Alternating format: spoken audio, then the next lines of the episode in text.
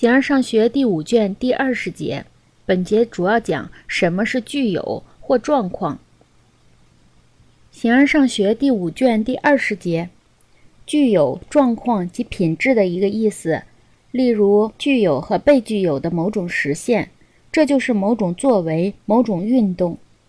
如果一方面是主动，另一方面是被动，在其间就有一个活动。在衣服的具有者和被具有的衣服之间，也像这样有一个具有。显然具有是不可以被具有的，如果具有，那就要无穷后退。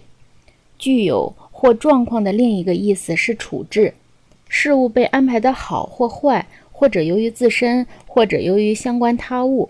例如健康是某种状况，因为它是这样的一种处置。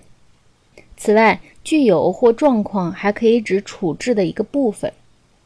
具有或状况还可指这种处置的一部分，这些部分的德性是某种具有或品质。